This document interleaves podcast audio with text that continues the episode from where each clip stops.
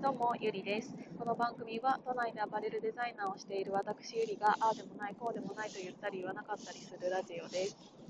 えっと、私が、えー、しちがつのいつかから、うん、とこのヒマラヤさんを始めてもう少しでよんかげつが経つんですけれども、うんと音声配信というものが私にすごくしっくりきた理由っていうのが結構ねやりやすさだったんですよ。っていうのはこのヒマラヤさんを始めて、えー、と気づかされたことが、うん、と私は喋るのが上手っていうのを教えてもらいました。それはうんと私が気づいたというよりも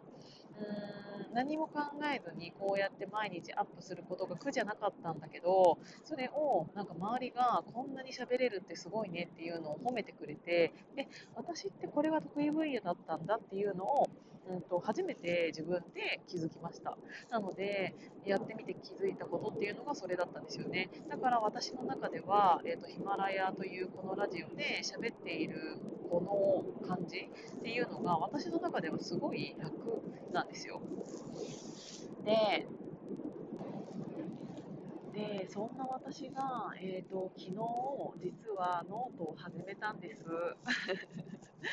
なんていうんだろう、あのなんあのノートをやってる人が多かったのは私は前から知っていてちょっと気にはなっていたんですけど、あの自分は喋るっていうことに最近専念していたっていうのもあるし、えーと、書くことよりも声で伝える方が伝わるなっていうのを自分の中ですごい思い込んでいたからこそ、なんかもう別に私が何かそういうのをやらなくてもいいかなっていうのを思っていたんですよ。で自分の中で決めつけていて、えーと、やろうともしなかった。なんだけど、うんと、私のね、ことを最近、うんと、真面目にすごく考えてくださる仲間みたいなものが増えてきて、本当にそれはありがたいんですけど、うんと、その子から、えーと、ゆりさんはなんか、自分のプロフィールとかどうや、どうして自分のブランドをやり始めたいと思ったのかとか、そういうことをなんかもうちょっと出したらどうですかって言われたの。なぜかというと、えーと、私じゅういちがつはつかにね、えーと、自分のブランドのリピっていうのを、えーと、ファッションショーさせていただくんですけど、それっていうのが、えーと、洋服が本気の洋服を出すっていうよりもイベントっぽく捉えられてしまうんじゃないかっていうのをその子たちは考えてくれて私に提案してくれました。あのー、特にじゅうがつのにじゅうよっかに私は運動会を、えーと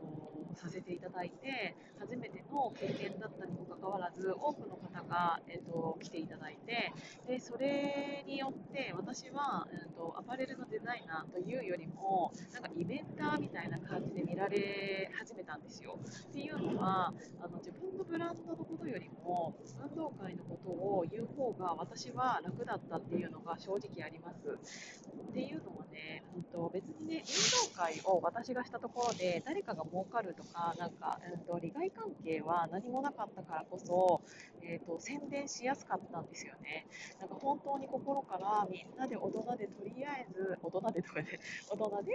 えー、ととりあえず集まってもうみんなでもうわーってやろうよみたいな感じのことを言って集まったのがあれだったんですけど、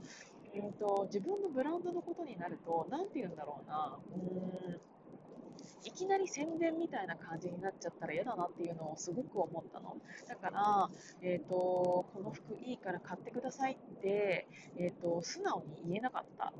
で、なんかそれってちょっと、えーと、聞いていただいている方も分かる節はあるかもしれないんですけど、やっぱりなんて言うんだろう、私という人間をそんなに知っているわけでもないのに、なんか私がどんどんさ、この服いいから着てみてとか、えーと、この服なんか買ってよじゃないけど、そういう宣伝めいたことを私がいきなりやってきたら、多分絶対にみんな引くと思うし、今の私のこういうキャラっていう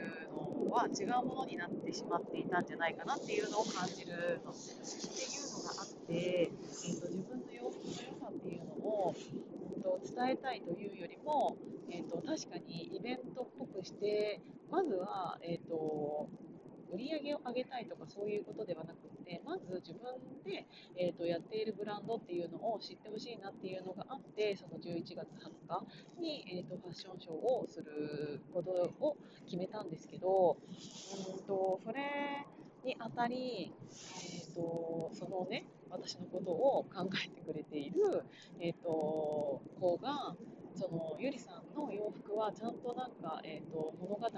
というものがあるのに、それをみんな知らないで、どっちかって言ったらわーイベントのファッションショーだわーみたいな感じで、えー、と見られちゃうから、今のままだとそれってもったいなくないですかみたいなことを、えー、と教えてくれたので、私そんなことを、えー、と自分で考えたことがなくって、っていうのはうーんと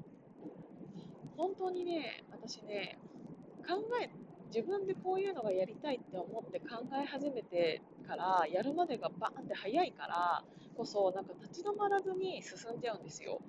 でも、それを、うんと、ちょっと離れた位置から見てくれている人の意見ってすごく重要だと思っていて、私はなんか一つこれって決めたら本当にそこに集中してやるからこそ、うんと他のことを考えないでそこしか見えなくなっちゃうんですなんだけど、うんとそういう私が突っ走ってるのを周りから見て、ちょっと待てよってなって、このままゆりさんが突っ走ってしまったら、ただのイベント、ファッションショー自体もイベントになってしまうんじゃないかっていうのを思ってくれた子が、ゆりさんなんかこういうのやってみたらどうですかって言って、えー、とスタートしたのがノートだったんですよね。で、昨日ノートを、えー、と早速ふたつ、えー、と書いてアップしたら、結構なんか、えー、と褒めていただける方がいてっていうのが、うん、それのコメントで気づいたんですけど、あやっぱりその人その人によってっていうのと、あとシチュエーションとかその人の生活習慣によって、あとはタイミングによって、えー、と読み物を読む方が、えー、と入ってきやすい人と、声でこうやって聞いた方が入ってきやすい人とって結構分かれているなっていうのを感じたのとともに、こうやって私がここでラジオを撮って話していることっていうのは、もう本当にあの考えずに頭の中でにあるものをそのままアウトプットしているからこそ、えー、と素直なというか、うーん感じの言葉でお伝えしていると思うんですけど、えー、と文章を書くってなったら、その頭で考えたことを一旦文字に移して、でその文字を自分でもう一回受け取りながら読み返して、あこれだとこういう感じで伝わっちゃうからこういう言い方にしようかなとか、一回自分でアウトプットしたものをもう一回インプットして、改めてちょっと離れたところから自分で自分の記事を読んでから、えー、とアウトプットするっていう作業になるじゃないですか。そのノートとか、えー、とブログとかそういう文字を書いて起こして、えー、とアップするっていうことってそういうことだと思うんですけど、それって使っている頭も結構違うなっていうのとともに、えっと、喋り言葉とかその文字に起こした時の、えっと、書き方とか語尾とかそういうものが